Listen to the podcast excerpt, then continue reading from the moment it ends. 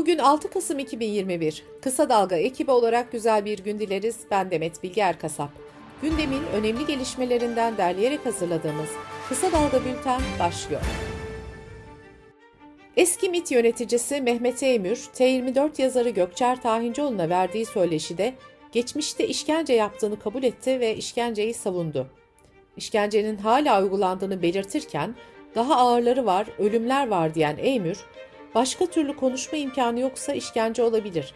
Çünkü çok inatçı tipler var ifadelerini kullandı. Türkiye İnsan Hakları Vakfı, Mehmet Eymür'ün işkence ile ilgili sözlerinin itiraf olduğunu belirterek, Eymür ve tüm sorumlular hakkında soruşturma başlatılması çağrısı yaptı. Açıklamada işkencenin insanlık suçu olduğu ve bu suçlarda zaman aşımı olmadığı vurgulanarak yargıya başvurulacağı belirtildi. Cumhurbaşkanı Erdoğan dün muhalefete sert sözlerle yüklendi.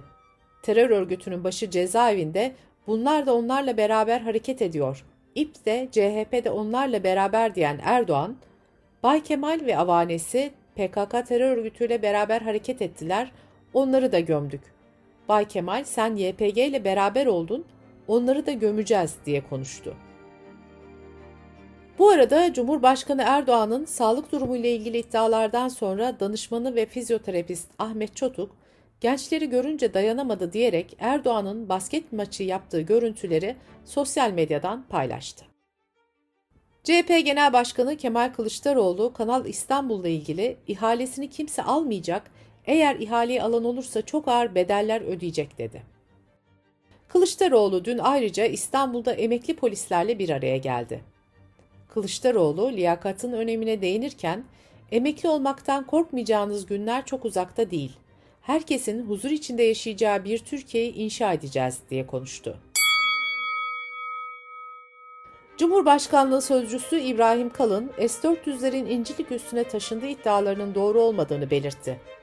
Kalın, F-35 programı sorunu şu an çözülemiyorsa o zaman bizim vakit kaybetmek gibi bir lüksümüz yok. Bunu F-16'lar üzerinden telafi etme yoluna gidebiliriz. Bizim birinci tercihimiz F-35 programı içerisinde bulunmaktır diye konuştu. Halkların Demokratik Partisi HDP, Yargıtay Cumhuriyet Başsavcılığınca kapatılması istemiyle açılan davada yazılı savunmasını Anayasa Mahkemesi'ne sundu. HDP'nin savunma dosyası Yargıtay Cumhuriyet Başsavcısı Bekir Şahin'e gönderilecek. Başsavcının bir ay içinde esas hakkındaki görüşünü sunması gerekiyor. Savcılık tarafından sunulacak mütalaanın ardından HDP'ye esas savunmasını hazırlamak için bir ay süre verilecek. İçişleri Bakanı Süleyman Soylu ile Hazine ve Maliye Bakanı Lütfü Elvan imzasıyla resmi gazetede yayınlanan karara göre 10 kişi, 2 şirket ve 1 vakfa ait mal varlıkları terör örgütlerine finansman sağladıkları gerekçesiyle donduruldu. Mal varlığı dondurulanların PKK, El-Kaide, El-Nusra ve IŞİD'e finans sağladığı belirtildi. Milli Savunma Bakanlığı sosyal paylaşım sitelerinde üniformanla fotoğraf paylaş etiketiyle başlatılan akıma karşı harekete geçti. Askeri kurallara aykırı paylaşım yapan personelle ilgili de yasal işlem başlatıldı. Tapu ve Kadastro Genel Müdürlüğü Sadakatsiz dizisindeki rüşvet sahnesinde kurum çalışanlarının zan altında bırakıldığı gerekçesiyle RTÜK'e başvururken tapu çalışanlarının bağlı olduğu memur sende Cumhuriyet Başsavcılığına suç duyurusunda bulundu. Bültenimize COVID-19 haberleriyle devam ediyoruz. İstanbul Tabip Odası Başkanı Profesör Doktor Pınar Sahip, tehlikeli bir döneme doğru gidiyoruz. Bazı alanlar için mutlaka aşı zorunlu hale getirilmeli dedi.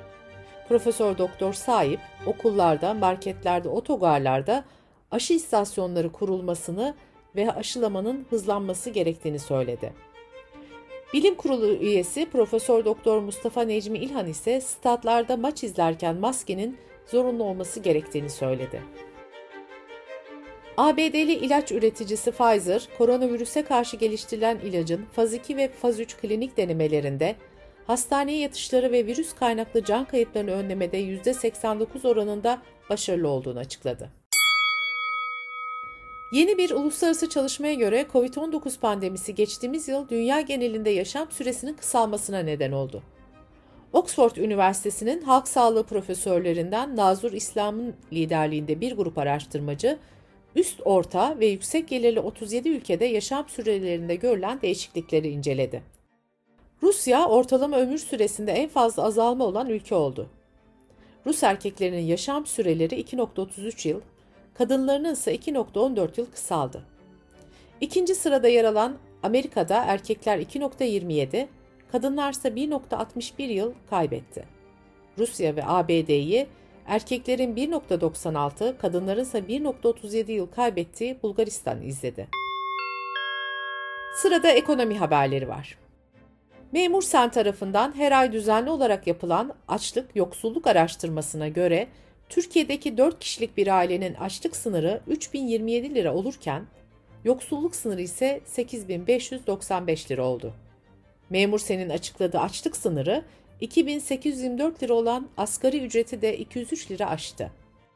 Ekim ayında en büyük artışlar sivri biber, domates, kabak, patates, en büyük düşüşler de limon, elma, havuç ve kuru soğan fiyatlarında yaşandı.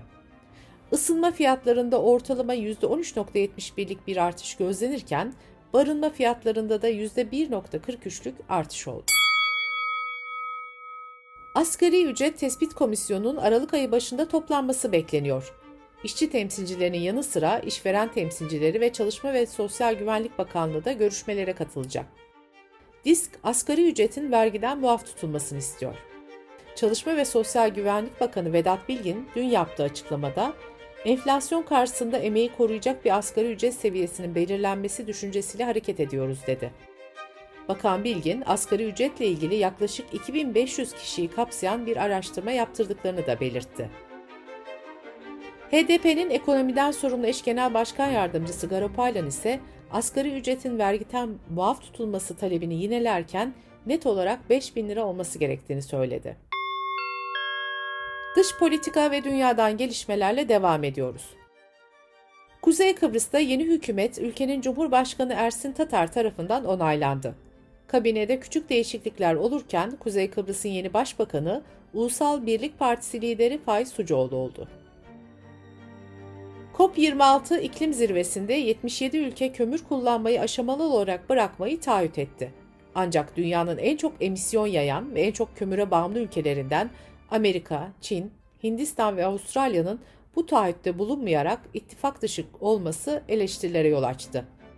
Çevre örgütleri bağlayıcı nitelik taşımayan mutabakatı eleştirdi. Amerika'nın İran'la nükleer anlaşmaya dönmesi için yürütülen diplomasi trafiğinde dikkatler 29 Kasım'da Viyana'da yapılacak müzakerelere çevrildi. İran Cumhurbaşkanı reisi Müzakere masasını terk etmeyiz ancak İran halkının çıkarına zarar verecek aşırı taleplere de itiraz edeceğiz dedi. ABD'nin eski başkanı Trump, Avrupalı müttefiklerinin itirazlarına rağmen 2018 yılında İran'a yönelik ağır yaptırımları yeniden devreye sokmuştu. Amerika'nın yeni başkanı Joe Biden ise yeniden anlaşmaya taraf olmaya hazır olduğunu duyurmuştu. Ancak taraflar arasında yaptırımlar konusundaki görüş ayrılıkları sürüyor ve Avrupa Birliği hükümetleri iki ülkenin anlaşması için girişimlerde bulunuyor. ABD Dışişleri Bakanlığı Suudi Arabistan'a 640 milyon dolar değerinde 280 adet havadan havaya füzenin satışına onay verdi. Bakanlıktan yapılan açıklamada satışa dair tebligatın Amerikan Kongresi'ne gönderildiği belirtildi. ABD Dışişleri Bakanlığı'ndan bir sözcü, söz konusu füzelerin Yemen'den yapılan hava saldırılarına yönelik savunma amaçlı olduğunu belirtti. Bültenimizi kısa dalgadan bir öneriyle bitiriyoruz. Glasgow'da başlayan iklim zirvesi COP26 son zamanların en önemli buluşması. Çoğu lider düzeyinde 197 ülkenin katıldığı zirve, dünyayı kurtarmak için son şansımız olabilir başlıklarıyla tartışılıyor. Glasgow'daki konferans dönüm noktası olabilecek mi? Neler konuşuluyor, neler bekleniyor? Türkiye'nin yeni beyanı ne olacak? Mehveş Evin, arka planda Glasgow'daki iklim zirvesine dair bilmeniz gerekenleri anlatıyor. Kısa Dalga.net adresimizden ve podcast platformlarından dinleyebilirsiniz. Gözünüz kulağınız bizde olsun. Kısa Dalga Medya.